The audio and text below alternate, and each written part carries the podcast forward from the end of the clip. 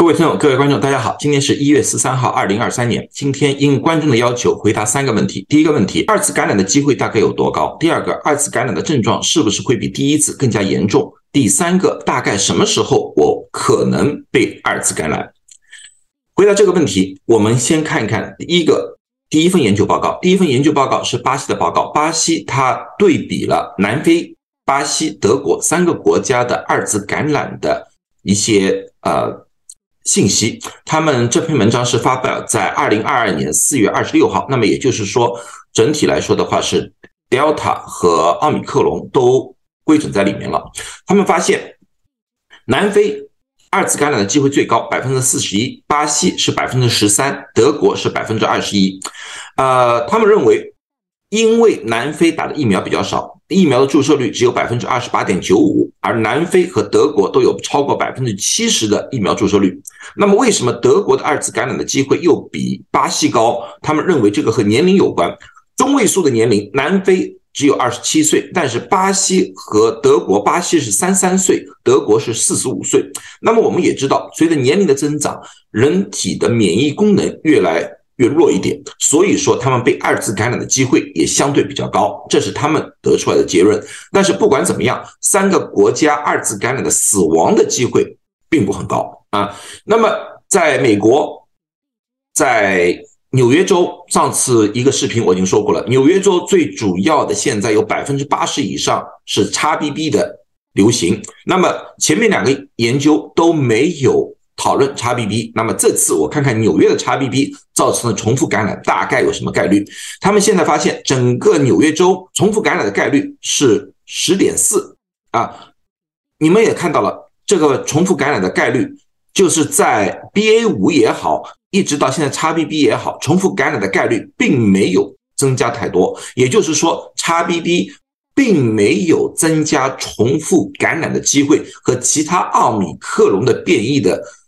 重复感染机会差不多。好，那么第二个问题就是，重复感染之后，人的症状是严重了还是轻了？那么这次是用了一个呃意大利的一个研究报告。意大利的研究报告，它是到七月二十一号，二零二二年，那么基本上已经经历的同样的经历了奥密克戎的 BA 一和 BA 二啊，没有后面的一个持续性的一些变异。但是不管怎么样，它的统计很大，有十八个。研究一共涉及了一千八百万患者，啊，他们认为不管是打了疫苗也好，或者说感染过也好，都有一个非常好的保护性。二次感染的时候，重症的概率下降了百分之五十五，也就是说，低于一半的人不需要住院，也不会有肺炎。如果说是二次感染，啊，那么第三个问题我们需要看的就是说我什么时候有可能。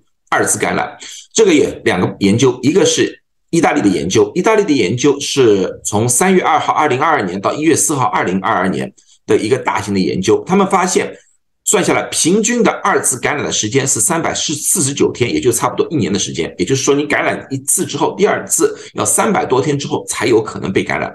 那么英国的统计报告。也差不多。英国统计报告，他们发现最短的二次感染的记录是二十天，这也就是某些博主经常使用的，告诉大家就是说，你感染之后很快就会被二次感染，就四个数字。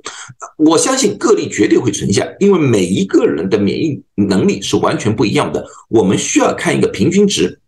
英国的二次感染的平均值是三百四十三天，最长的一个是六百五十天。那么也和这个意大利的数据差不多，基本上在三百天以上。那么有些人说，哦，现在啊，XBB 的免疫逃逸更加厉害了，是不是三百多天还是合适？我说不清楚，因为这两个研究基本上都是五月份之前的。但是从纽约的现有的情况来看的话，我认为现在 XBB 的免疫逃逸能力虽然增加，三十天之内被二次感染的机会。非常非常低，三十到六十天有这个概率，概率上升了。大部分的人被感染应该是在六到十二个月之间，啊，这是我的一个推测。当然，中国会有很多的变数，因为这么多研究的国家，中国里面的很多因素是和其他国家不一样的。第一个不一样，人口的基数不一样。第二个不一样，居住的条件不一样；第三个不一样，特别不确定的就是春节大规模的人口流动会不会造成大规模的病毒的变异以及互相交叉性的感染，不清楚。然后两个最主要是药物和疫苗和其他国家使用的不一样，所以我没有一些数据，并不是说好与不好，只是说不一样啊。最后一个，中国由于风控的关系。至今为止没有经历过其他国家的一波又一波，这个会不会让二次感染变成了一种啊非常不确定的因素？我也无法确定啊。但是不管怎么样，中国人还是和地球上其他人种一样啊。都是人类来的，所以说他们基础的一个免疫的一个方式，以及很多地方应该是一样的。特别如我们去看新加坡和中国香港，我们都可以看到他们所经历的方式和其他国家都有一些很相似的地方。那么我相信我刚才所用的那些数据，基本上还是可以套用在中国大众里。最后不管怎么样，我再三强调防护。好过治疗，能够不让自己感染，尽量不要让自己感染。戴口罩，勤洗手，尽量不要聚会，这个永远是防疫的一个好的准则啊！当然，再加上一个能打疫苗，尽量打疫苗。好了，谢谢大家，祝大家都健康。